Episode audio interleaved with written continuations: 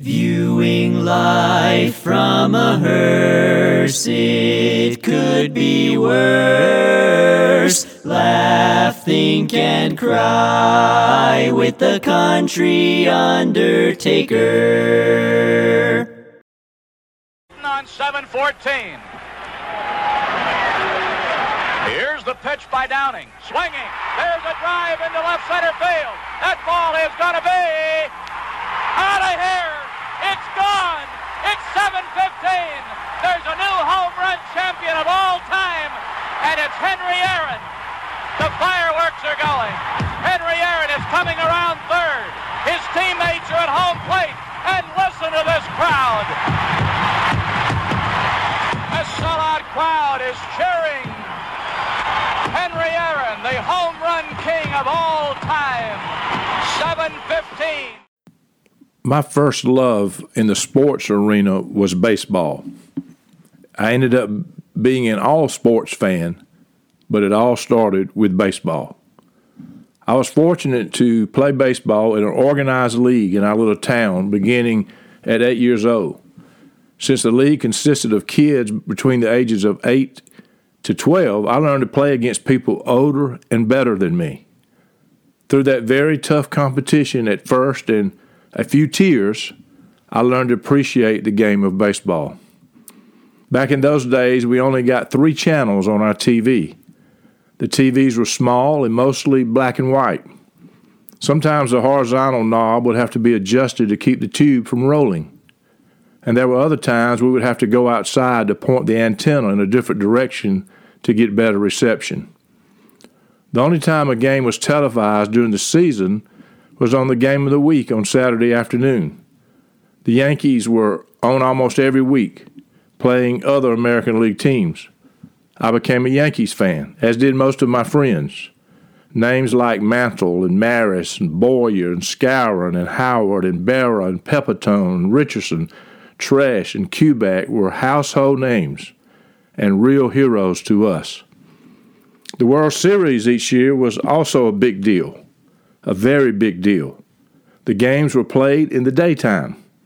In school, they would roll a T V on a st- out on a stand to our room in the afternoon so we could all watch it. It was during those World Series games and collecting baseball cards that we got to know most of the players in the National League. But make no mistake, I was a die-hard Yankees fan. Then something happened. The Milwaukee Braves moved to Atlanta in nineteen sixty-six. At the beginning, I was glad they were there, but I still loved the, Yan- the Yankees. At some point during that first year, my parents took us to a Braves game in Atlanta. My world changed that day. Now I could see in person what I'd only seen through a little static T V before. Real Major League Baseball players playing the game of baseball. I was fortunate to go to several games in Atlanta those first years after the Braves came to town. As I got older, I would go to many. When my sister lived in Atlanta, my mama would drop me and a friend off at Atlanta Stadium for a doubleheader. We'd be in the stadium all afternoon and had a specific place to meet her when the game was over. That did not end when I became an adult. I later shared season tickets with a few friends for several years. Obviously, the Yankees took a back seat, and I became a huge Braves fan. With that, I also became a huge Hank Aaron fan.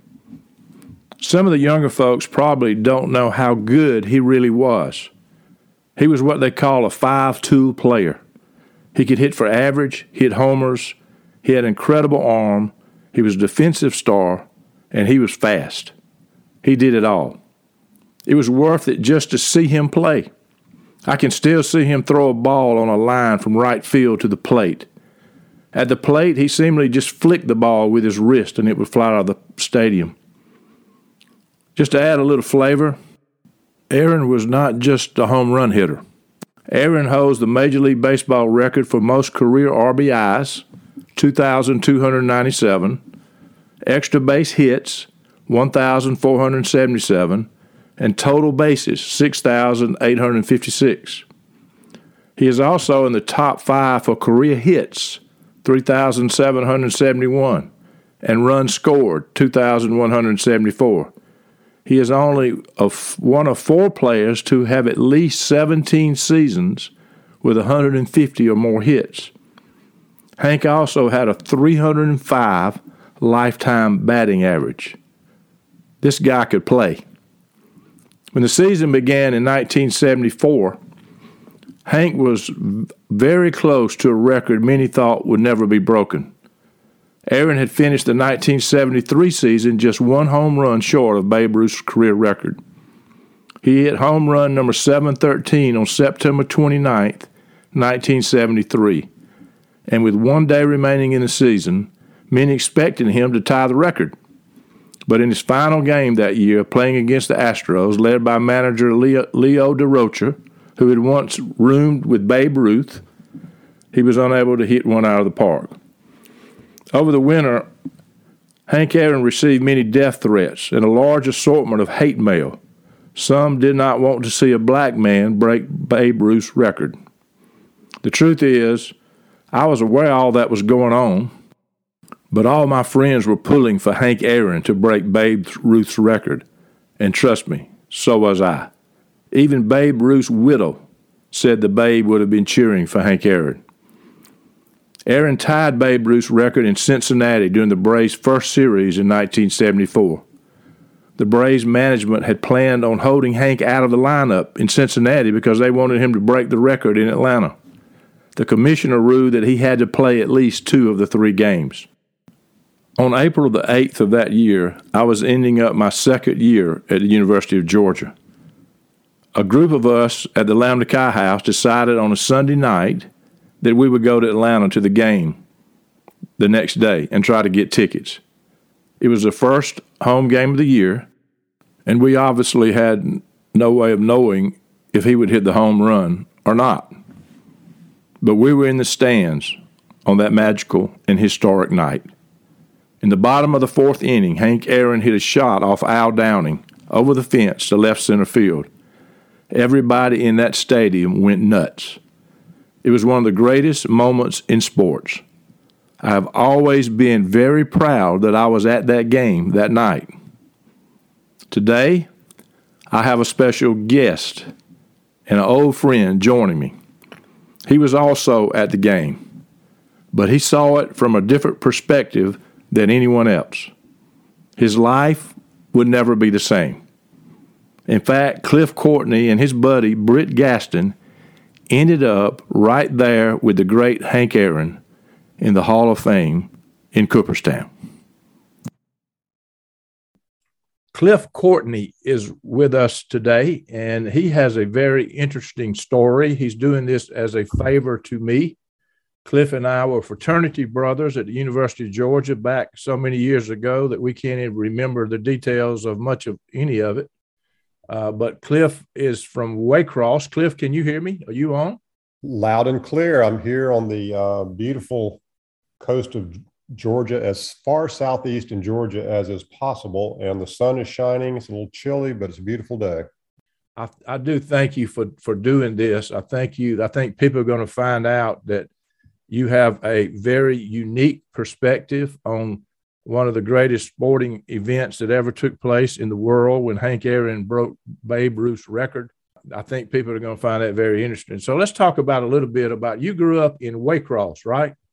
Yes, I was born in Jacksonville, Florida, and at age three moved to Waycross, uh, as I like to joke, in search of work, and my family joined me uh, shortly after. But uh, closer to the truth is, is, is my... Uh, My sister, I have one sibling, a sister, and my mother and father moved. So, um, yeah, that was about uh, fifty-nine. Right. Somewhere.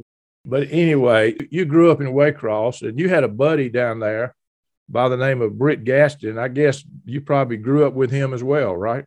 No, actually, Britt uh, and his family moved from Memphis, Tennessee. And that was probably around, I'm guessing, grade nine. We were in a small private school, and the definition of an athlete at this school is if you could walk and chew gum. So yeah. Most of us were athletes. Um, well, I grew up in the same kind of small town environment. I can promise you that.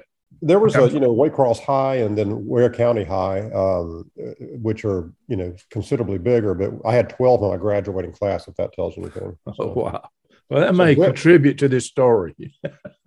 yeah. yeah. Well, we, we hit it off pretty much. You know, he was the, the new kid on the block, and sometimes that can be, uh, you know, a stress, stressful situation. We ended up um, just kind of connecting. We just hit it off and became, Uh, as they say in the South, running buddies. So I remember first meeting you at the Lambda Chi house at the University of Georgia. And I know uh, you were a few years below me. I may have moved, had moved out of the house when you moved in the house. But I think so. I remember you well, and we became fraternity brothers. Uh, the, the thing about being a fraternity brother at the University of Georgia, or being in a fraternity at the University of Georgia, it doesn't matter if you're the same year. If you're in the same general years, you know a lot of the same people. You that's the names that come up, people remember them up and down. And I had lunch the other day with four fraternity brothers that were more your age, most of them, than mine. But it's amazing how many people we all know. I mean, you you one hundred twenty, one hundred fifty people that we all know. So it was a very neat time. And you had a buddy that was a little older that was already in the fraternity house named Doug Lee, yep. who was my good friend in, at, in Athens. And I know I met you through him, and I think probably you came into fraternity through him. And I'm sure he had me, as a little bit older than him, pushing you to become a fraternity brother. Yes, uh, that's my recollection as well. Yeah. So then you graduated and you became an eye doctor, right? Yeah. Um And again, as happens so many times in our lives, where we we are influenced by others, um, hopefully in mostly positive ways. But uh, in this case, I, I met uh, a couple of people, came to know them. One of them I'd known for a while, who um, were doing that, and kind of got me interested in it. And but but really, that wasn't the direction I was heading in. I was I was direct actually, um, like a lot of young people in college, thinking of different options, you know, and right. what am I going to do with my life, that kind of stuff. And some have a very specific direction, others don't. But I was headed um, in, I was interested in, in biopsychology, and uh, was uh, hanging out with some PhD candidates and, and entertaining the thought of going in that direction. But these other people kind of influenced me, because I did have an interest in eyes and vision. So I ended up going in that direction. And spent four years in Memphis, and then uh, training, and then one year in Atlanta at a referral center where we saw patients that were referred by other doctors exclusively. So we didn't see the general population. It was strictly figuring out problems. And we had a lot of equipment and some doctors with very good expertise uh, as our mentors and trainers. So I so did that. You, um, you ended up practicing in Valdosta, is that right? Well, I ended up uh, in in Atlanta. I was invited to stay on staff, uh, which I did for about a year. And these clinics that were referral practices, in other words, they weren't open to the public. They were just by referral only. Uh, I ended up almost going to New Orleans, and then ended up going to Tucson. I ended up there and practiced there uh, in that capacity for a few years. And uh, then we had a baby. And you come to the point in life where you think, you know, do I want my kids to know their grandparents and all? So my folks were in Marietta, or Marietta, as, as some would say. Right. And my wife's folks were in Iowa, Des Moines, which is where she's from. And they also had a place in Florida, and they flew a plane. So after a, a, another long story, uh, we ended up in Valdosta.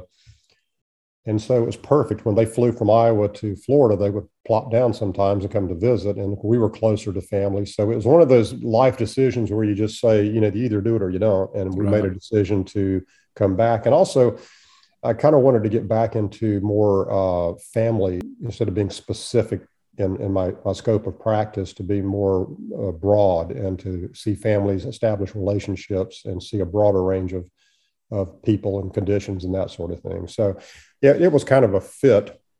And we spent a quarter of a century in Valdosta, which uh, is, uh, you know how it is when you get to be older, you look back and you go, wow, that went fast. Well, um, you had a great career. And I, I think I somebody said that you had several practices going on. Several well, we places. had a, a, an office that was a pretty good size office, pretty good size staff, had a, um, ambulatory surgical center, um, you know, just, just different things going on. I did for a period of time, do some outreach clinics uh, in underserved areas, uh, which was difficult logistically because we require a lot of equipment and all of that. And I worked with right. the hospital in Homerville for a while and doing a clinic there right. and Lake Park, the south of, of Valdosta. But eventually it got to be just too much running around, and I, I just uh, was suffering for it. I, sure. I laughingly referred to my little old lady patients who I love dearly, and they would look after me and say, "You're working too hard, Doctor Courtney, you need to slow down." And of course I didn't listen to them, but eventually I did. And we kind of consolidated, and uh, everything was more manageable. Yeah. But yeah, it was good. It was good for us because we had a, another child, a son. We, you know, we have two sons. You had a great career there, and you retired when? About five years ago. And I, you know, and the, the practice of healthcare is not quite as much fun as it used to be in certain respects with the intrusion of businesses and government and all this sort of stuff. So I've heard that many times from doctors. Yeah, for sure. sixty is a nice. Uh, it's a nice. even number. So right. we kind of got our ducks in a row, and I sold out uh, practice building. I mean, we got rid of everything and looked around to see what we wanted to do next. So yeah, it was about five years ago. Wow. And so you enjoying life on the East Coast, you're out there somewhere east of Saint Mary's or yeah, uh, we, Cumberland Island. Been different places. We, we've been around the block a little bit and uh, had property in Florida and this and that. And we, we finally were thinking, okay, so where do we want to live? Because it's nice to be in exotic places and all, but uh, where's an airport? Where's a hospital? You know, those types of practical right. considerations. We live literally, I'm looking out the window now, Bruce, and I'm looking at Florida. So we, we live on the map of Georgia. If you look southeast at Saint Mary's, we're actually between Saint Mary's and Cumberland Island. So we're on a marine peninsula. Wow. So it's extreme Southeast Georgia, as we say. Well, good for you. It's it's great to catch up with you. You know, when you, you're friends for a period of time in a long life and just for a short window, and to get, just get caught up on all that's amazing. But so let's go back and talk about what, have you been a baseball fan your whole life? Were you growing up I'm watching? A fair weather fan. You know, I have a, a history, um, a, a personal history in, in baseball that I, I actually played in two games. Okay, that's all right. Uh, my a quick, quick aside, my friend Britt, uh, who was a catcher on our baseball team, we uh, used to just mess around in a small town. We didn't have a lot to do, so we would just throw balls or do whatever. And we were throwing in his yard one day, and he said, "Wow, you've got some weird stuff. You ought to come talk to the coach." And it turns out all I had was heat. I could throw it very fast and very hard. I didn't know anything about pitching. So we went and uh, did a little workout, and uh, I was playing golf at the time. So at the end of the season, the baseball team was still playing. So the coach said, "Well, come on out." And I went out, and uh, one of our pitchers was up like six to nothing in the game, and he decided I should go in. And um, I, I wish I had a visual of this, but Britt signals to me. I didn't know anything about pitching. I didn't even know a mound was actually a mound. And his he would point, he would put his mitt in a position and point to it. And that was where I was supposed to throw the ball. So that was the the, the signals. And I threw heat, and, and we got out of it. Well, that was the end of the season. And we had a some region playoff or something. I don't know what it was. And we went to wherever we had to play. And I warmed up from about twenty feet throwing with this guy. And then when I got on the mound, it looked like a mile. I, I think it's like sixty feet or something like yeah. that, but everything was distorted and there were people in the stands. And I was like, what am I doing here? So I found out that if you throw it really hard, there are people who can hit it really hard. And there was a fellow, I remember, I think they, they detected the ball with a satellite somewhere. I mean, he hit it so far, I don't think they ever found the ball. And, and you probably know this, what a squeeze play is. Oh yeah. Oh yeah. Okay. I didn't know a squeeze play from squeezing a lemon. And I was on the mound of this guy. Just run it, the guy's coming from third, yeah. Well, he just started running. I thought, that cheating son of a, you know, so I I, I tried to uh, nail him with the ball. And that precipitated what you can imagine to be uh, some chaos. And at that point, that was the end of my uh, career. And the coach pulled me out and said, "Good job, Cliff." That's unbelievable. April of nineteen seventy-four, Hank Aaron was chasing Babe Ruth's record. And you guys, you and Britt, found yourselves at that game. How did that come about? How did you end up going to that ball game that night? Well, it, it that's a little bit of the fuzzy part. We were going around trying to look at schools and that sort of stuff. You, you and, were a senior uh, in high school, right? Yeah. So we ended up in Athens, I believe. Britt's, one of his grandmother lived in Atlanta, and a friend of ours, Doug, was with us actually. Yep. And another guy named Gil Gibson, who I believe had the tickets. I'm not sure about that. I think he did. And I didn't pay a lot of attention to it, but, you know, with all the chatter going on and and um, the alleged manipulation of Hank's schedule and where he would be when he hit the home run and all that, that's another story. But yep.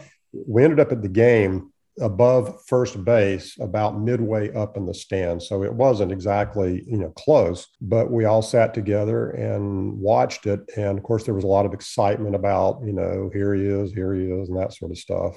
I believe there were, uh, you probably know better than I do, but there were um, almost fifty-four thousand people. I believe it was a capacity crowd. Yeah, it, it was the biggest crowd ever at Fulton County Stadium. I read right. that, yeah. You know, it. I don't remember all the specifics, but I think it was the um, the fourth inning. Yep, I think you're right. Fourth inning. Had you guys talked about you're going to do something crazy at this game, or do you just? Uh, well, we, we talked, but we we kind of got there just. We didn't really get there on time is my memory. And uh, there, apparently there was some announcement about any shenanigans and this and that and the other, some warning, but I don't think we heard any of that. Uh, I don't remember it, um, but, but I think we got there a little bit late. We talked about just kidding, but one of the guys with us, we, you know, I think it was Gil, we, we were teasing him about, you know, uh, we know Hank Aaron and all that stuff. And, and he called us some names as he did. And so we, so we'll, we'll just go and say hi. And so we started walking down towards the field, kind of slowly down the steps. And well, what are we going to do? I don't know. Let's.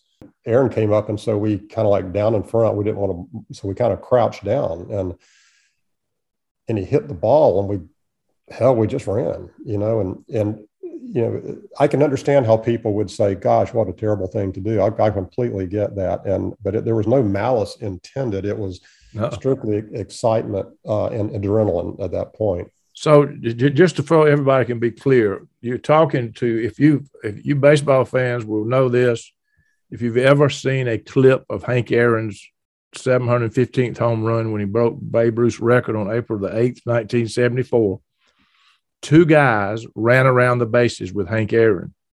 And I've been in, at Cooperstown several times. I've got a picture of me standing in a, of a wall-sized picture of Hank Aaron and two guys running around the bases. One of those was Britt Gaston, who passed away a few years ago, and Cliff Courtney's friend, and the other was Cliff Courtney. And so you, we're talking to the guy who ran around the bases with Hank Aaron when he broke Babe Ruth's record. You can Google it, watch any video of Hank Aaron hitting that home run. You're going to see Cliff and Britt in that picture. So to give me give you a little background from my perspective, there were six of us that left, left the Lambda Chi house that Monday morning. I think that was a Monday. Uh, I'm not one hundred percent sure, but it seems like it was. And we left. Let's said we said let's go try to get tickets to this game, Hank. And you're right, they had held him out a day, a, a game or two in Cincinnati because they wanted him to hit the home run in Atlanta. And I think the commissioner of baseball got involved in all that, so it was yeah. a little bit of manipulation of a schedule, but. It was the first home game of the season, so everybody was going. We stood in line in the morning. It was cold. If you remember, Cliff, it was misty, rain, cold. It wasn't like a warm spring night, I can tell you right. that. Right. And so we we stood in line, and we got six tickets. For the life of me, you're talking about fuzzy. I can remember four of the people, and two of them have passed away. Mm. But we got the tickets. Then we went to Underground Atlanta. And, you know, college guys, Underground was a happening place back then. I'm surprised we made it back to the game, but we did on time, but we did. And I'll never forget when he hit that home run off Al Downing. He used to be a Yankee pitcher. He was a left-hander. And when Hank hit that home run, the place went crazy. I never even from where I was in the outfield and left center field. That's where the ball went, but I was up much higher. But uh, we were going so crazy, crazy about what had happened. I didn't notice anybody ran around the bases at then. But the guy sitting next to me who drove us, I think he had the newest car is the reason that he drove us. He looked at me when I was literally standing in my seat screaming, and he asked me and had to yell for me to hear him, "What happened?" I said, "Hank Aaron just broke Babe Ruth's record." Then it dawned on me that he probably – Uh, he he was only there to drive. He, he didn't. He wasn't a baseball fan at all. But wow, it was one of the greatest sporting events ever. So you guys ran around the bases, kind of on a whim, ran around the bases at Hank Aaron. You had no idea that you would be in the Hall of Fame one day. Well, you know, when you're seventeen years old, your your forethought, you know, uh, is not superior, and we really? we just didn't think it through. And we we actually, when people say we ran around the bases, here's what we did: we jumped over, and there was a big tarp because I think they had unrolled a tarp. Yeah. And being young, we we could jump over that, and there were police stationed around, but they they were not a. Um, I'm not saying I was a, a four two forty runner, but you know, I was a lot faster than these guys, and.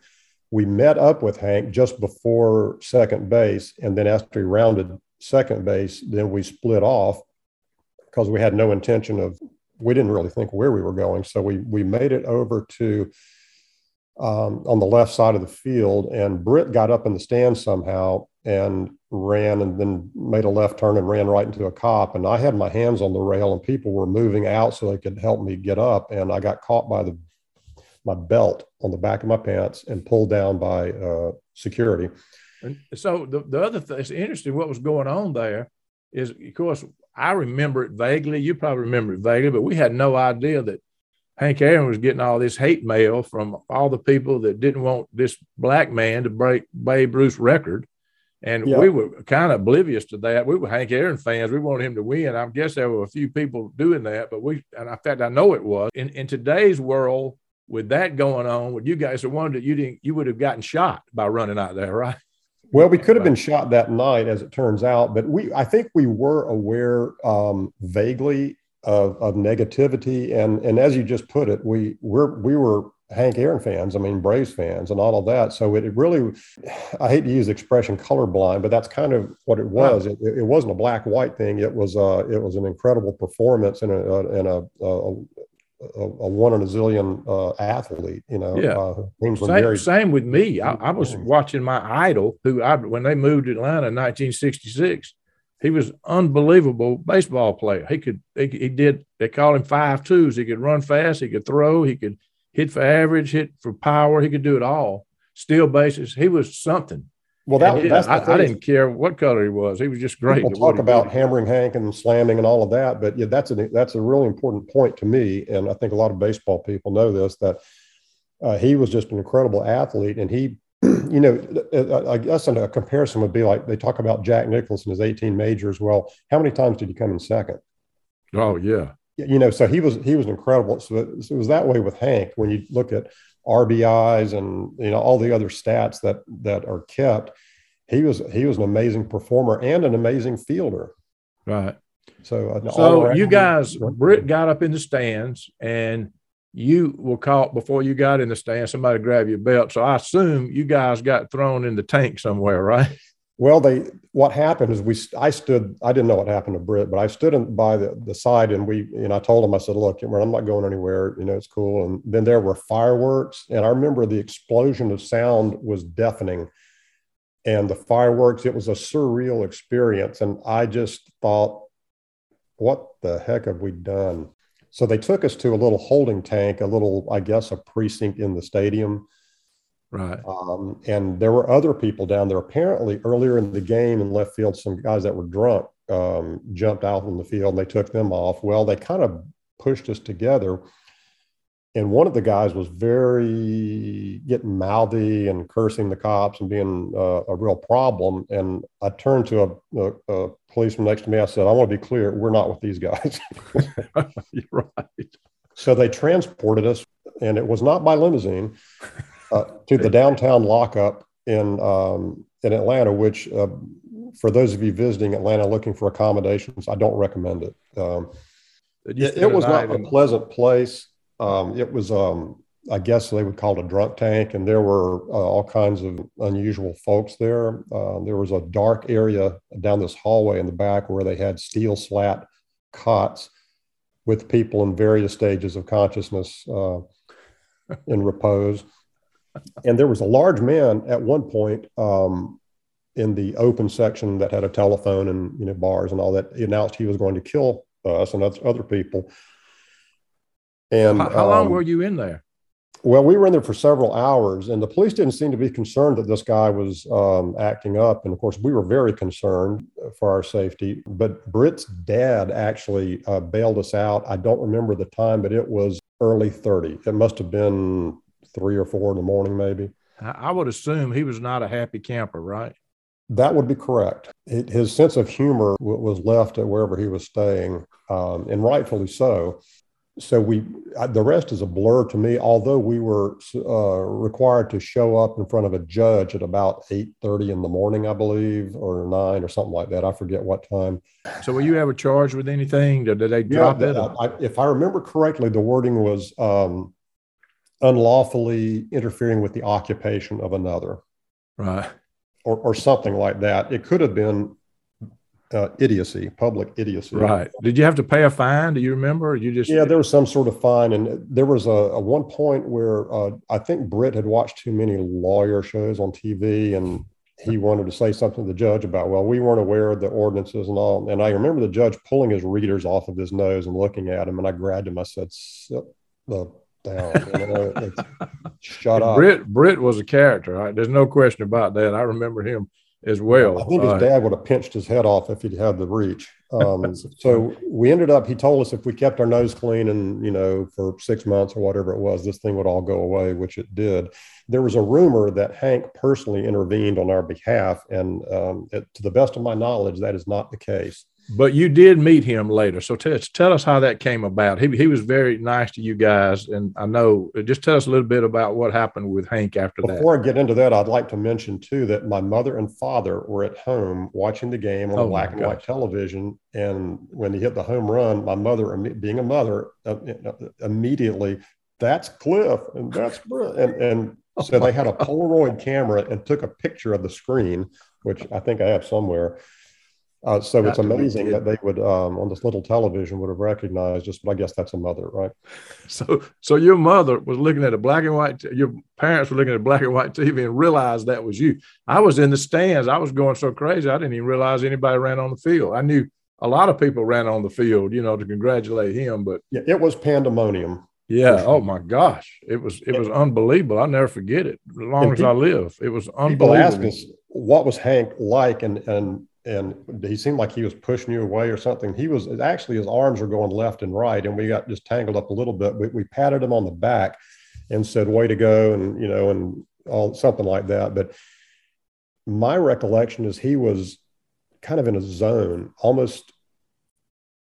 I can't even wrap my head around the amount of pressure on, on him. Yeah. Yeah. I mean, the, the oppressive weight of the historic moment, the racial overtones, the threats.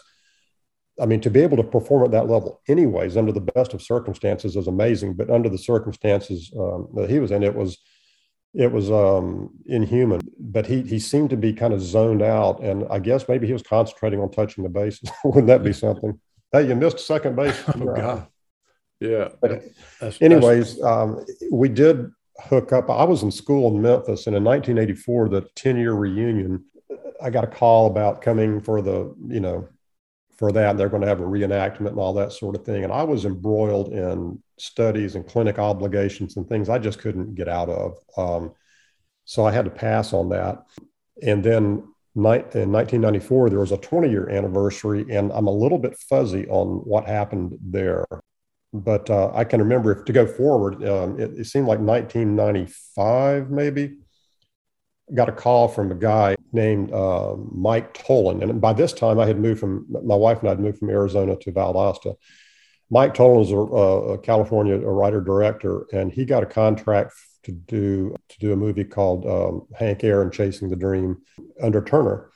Right. So he asked me if I'd agree to be interviewed for the movie. And again, I was busy. I can't just drop what I'm doing. I've got obligations, but I had a meeting in Atlanta for some of our professional association business downtown at, at a, a law office. And he said, well, we're going to be filming downtown during that like two week period. Can I send a car to come get you? I said, sure. So I made arrangements, drove me down to um, Turner. They said, he told me Britt had already agreed to do it, and they were getting him in from South Carolina. So we got there, and then Hank was there, although we didn't see him, and they had media there. And I think they wanted to throw us in like, you know, fighting dogs to see what would happen when they we saw each other. And once we did, Hank, to, to that first time and every time after that, was as gracious and kind as he could possibly be. Much to my surprise, he had no reason to be nice to even acknowledge our existence. But right. I think it speaks to the man that he as I like to put it, he, he walked the walk. You know, he, he, um, uh-huh. he just was that kind of guy. And we filmed for about, I think, forty-five minutes or an hour. Um, you know how they do in movies, they cut it up and, you know, right. put everything together. Um, but we took a lot of pictures. Um, we had a good time, a lot of laughs. And later on, there was a, um, the film premiered in Atlanta, and I took my sister as my date, and Ted and Jane and all these dignitaries and, you know, and mayors and all these people were there. And it got to a point in the film where there was some serious stuff going on. And then it was followed by a point where I, I forget who it was, Britt or I were, were thanking the guard for not pulling his pistol out and shooting us, and, and complimenting him on his superior judgment. And the place blew up in laughter. And later, Mike Tollin came to me and said, "You son of a, you got the biggest laugh of all." I bet. And I said, "Mike, talk to my people." And he just shook his head. it's it's an unbelievable story. And so you you were able to to meet him several times. I actually uh, talked to his personal assistant who worked for him for years. Her name is Carla Kaplan. And she actually, her mother grew up in Reynolds, Georgia. Again, tell me her relationship with Hank Aaron, and he was still living then. But she remembers you guys. She remembers being at something and meeting you guys and what, you know, great guys you were. She certainly, there was no animosity between Hank, Hank Aaron and his team towards you guys. I, I think that uh, it's a it's a moment in history that happened, and it turned out well. It could have been ugly, but it turned out unbelievably well. That's a great story. I mean, better than it should have. And we we certainly um, we realized the morning after, when we saw the newspapers, we were we were really feeling kind of bad and embarrassed by it, because we we realized that we were interlopers. We inserted ourselves into his moment, and we had no right to do that. We just weren't thinking with um, matured brains. And it just blew up bigger than we ever considered. My my recollection um, is the, the person that I knew that was closest to, to Hank was Susan Bailey, um, who we've communicated. In fact, I've communicated with her at various times, including after Hank's passing. Uh, and she's always been very, very nice. But the times we spent with, with Hank, he was he's always just down to earth, smiling, gracious, kind. Um, in fact, in, in two thousand ten, uh, we got together, and this is a report on E S P N, and I'll read it to you, a quote. It's you're talking, Aaron talking about us. "It's wonderful to see them. I often get asked whatever happened to those two guys. It's nice to see them once again and know that they're doing fine, doing well. The older you get, the more you think about it. I'm just glad things worked out the way they did. It could have been a lot worse. They were having fun with it as kids. They didn't get beat up and all of that. I think they spent two or three hours in jail. Other than that, it was a happy moment." And this is a quote from Hank Aaron. From Hank, the greatest boss, arguably the greatest baseball player of all time. You, you told me, I think, that you, you've never been to Cooperstown to the Hall of Fame, right? I've seen a lot of it uh, virtually from people sending me photos of right. exactly the wall you're talking about, standing right. next to it. Well, there's also, when I remember going in as a big kiosk, obviously Hank Aaron stuff's all in there. There's a big kiosk, and it's a big video of him hitting the home run. And you guys are running around the bases. I was, I've been there several times. I had businesses in Aniana, which was close to Cooperstown. So I was in and out of there, but I was blown away. I was telling the guy, "I know these guys." He said, "You're lying. You, I promise you, I was there. I know these guys." I, I was thinking that I already knew you. Uh, but in reality, I really got to know you after that. I couldn't, you know, it's just, it gets fuzzy. You're the last man standing here. You, Hank died last year. Britt died several years ago. Let's talk about Britt. He was, I know he was a character. If I had to guess, he was probably the instigator, and he talked you into going out there. I may be wrong, but he was a character. He was a great guy. T- talk a little bit about him. Yeah, Britt is, um, some would say, kind of full of himself, which which was true, but he was also, you know, a charismatic character. Um, and like we all do, we have our pros and cons and um, and that sort of thing. And he was no different. But for some reason, he and I just uh, clicked when we first met, and uh, we played, you know, sports together and did did all kinds of things. But he he was um, a fellow who, I don't think he worked very hard academically, but he was uh, was very bright. There's no question about that. He was uh, a political person um, and was plugged into um, especially conservative politics. He was very active in Athens and enjoyed himself immensely. And I'll leave it at that. As many uh, of us did, yeah. Yeah, he he was, uh, well, except for me, I walked the straight and narrow path of right, righteousness my entire right, life. I'm sure, right. Yes. Thanks for that. But he was a Kappa Alpha. And uh, when we, we both went to Mercer University the first year and pl- pledged Kappa Alpha, and I backed out because we both were talking, as a lot of people in my freshman class did, talked about transferring. Um, so coming from a very small high school, I felt like going to a big school would be maybe too much, which is why we both ended up at Mercer, which is another crazy story. But um, we ended up in Athens, and um, I had backed out of the Kappa Alpha because I knew Doug, and I didn't know what I wanted to do or even be in a fraternity um, in Athens. Right. But he, I, if I remember correctly, he maybe spent a little more time than I did in Athens. He, he, he had a number of extracurricular activities. And uh, uh, and I'm sure you guys had conversations over the years after that. When you see yourself on T V, I'm sure you uh, well, still communicated. What happened, what happened in the following uh, many years is we were hounded by media. I, I was going to um, ask you that, yeah.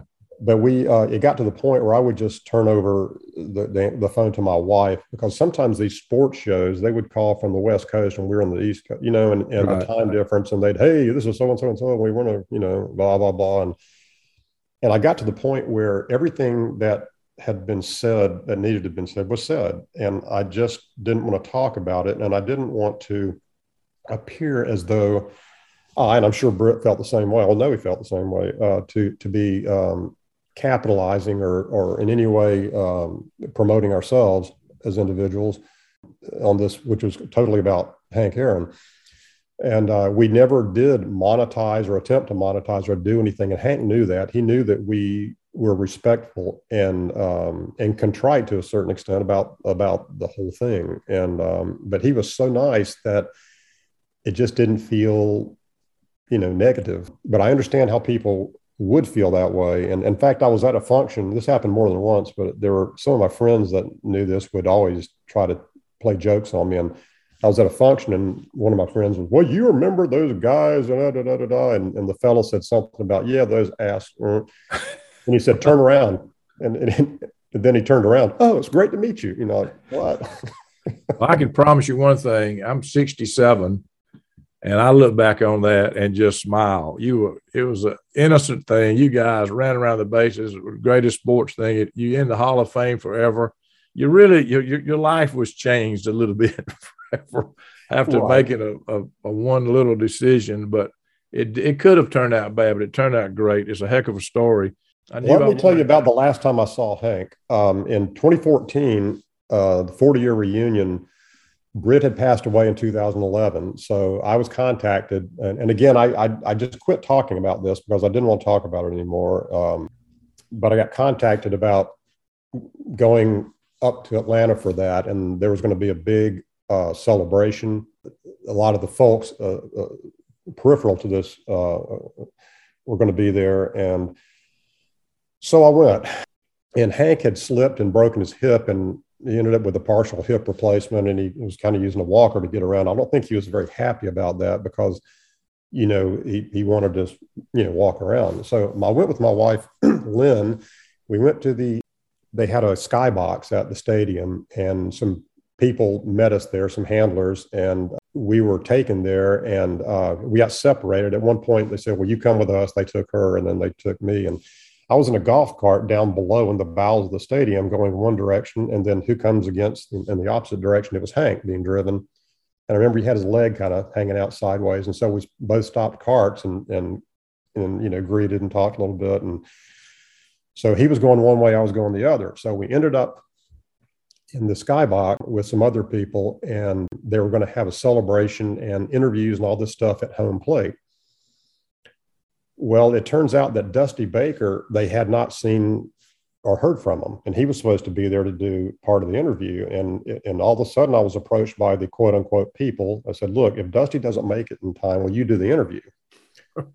I said, uh, me, uh, fortieth anniversary, home plate, crowd, media. Are you sure that's a good idea? And so they convinced me. So off we go from the skybox going down, and then who do we run into? uh, a running Dusty Baker who who made it in the nick of time. So we all went down together to the dugout uh, where they brought the actual bat and ball, and and people did interviews, and, and I did I got to watch, so I didn't have to sit there and um, you know and be glad I wore brown pants.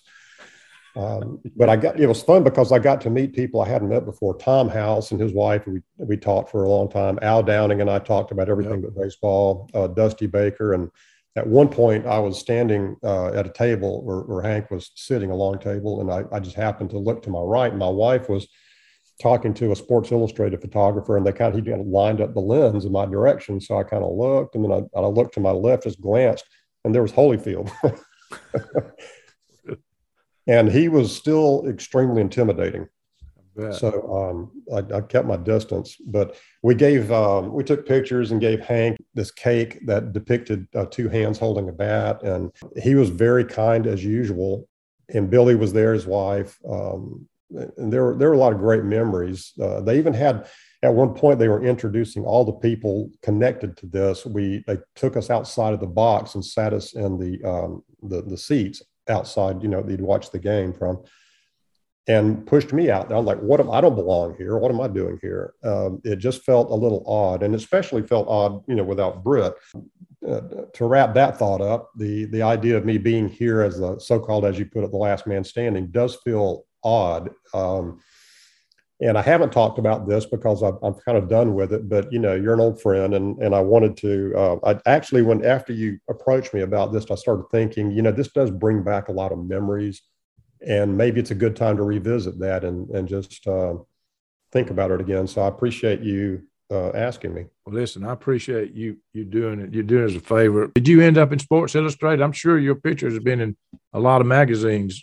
It's, right? It's all over the place. I've gotten so many, so many requests to do this and that and sign this and sign. I quit signing a long time ago. Speaking of signing, Britt and I in two thousand ten, I believe, we were sitting in Turner Field in Hank's office over left field, just the three of us.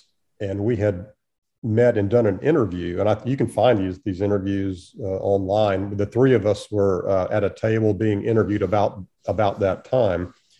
We went to his office and we signed balls for his foundation, because they, they would auction them off. And I can remember us laughing and talking and like, Hank, okay, what's the trick to signing a baseball? Because uh, Britt and I were not known for our... Uh, he had signed a few, I can tell you that. So so it was it was kind of weird uh, to do that. And we were happy to, to help out. And he was very gracious as always. And my wife and my sons came in and pictures and all that sort of stuff. And just could not have been nicer. And I'll always appreciate that. For the kindness that he showed us w- without any reason to actually be that way. It was just the way he was. I, th- I think it's just one of those things that happened. And as Hank has put it, it's, um, you know, you can, you can spend this any way you want to. And he's chosen to, to, to behave the way he behaved and talk about it the way he talked about it. And I think that's something that everyone can, can learn from, you know, you, you, uh-huh. you have a choice how, how you look at it. And we were kind of sheepish and embarrassed. And he was uh, very kind and had nice things to say. And, and you can turn something that could potentially be negative into a positive. So, and that's a great life lesson. And no matter which, uh, what you're in, right, you can take any circumstances and make it positive. And he did the right thing. And wow, what a story. What a story. Yeah, I, I, that's just, uh, I think it, it is a life lesson. And, you know, I, I've heard all kinds of comments about him, about he's, you know, the greatest thing since sliced bread, or he's, you know, wears his race on his sleeve and all of that. But I, I, I just think he was, he was a humble person from humble beginnings who had exceptional ability. But, but there are people who have exceptional ability, but they don't have the brain to go with it. And right. Just as a human being, it's one of those magical matchups of someone's personal personality and character with their physical ability. And that's a pretty rare thing. Well, I can tell you as a baseball fan, I really am not just a Braves fan, a baseball fan. It was absolutely incredible that I happened to know the guys that ran around the bases with Hank Aaron. And it's more incredible now, fifty years later, almost to talk to you about. I'd like to read, I'd like to read one thing. Please I do. Have not talked about this um, at all. I haven't made any comments, but when Hank passed, I felt an obligation to say something. it, again, it's all about Hank. It's not about us at all. So I, I did make a post on Facebook, and it's entitled "To Henry Louis Aaron, January twenty-second, twenty twenty-one. And it goes like this. It is no small irony that your passing occurs at this troubled time when so many could benefit from examining your life. The negativity, hypocrisy, dishonesty, and petty divisiveness that exist today stand in stark contrast to your example of personal integrity and quiet dignity. Accomplishment despite adversity and grace under pressure, you walk the walk. Today, I will be thinking of you.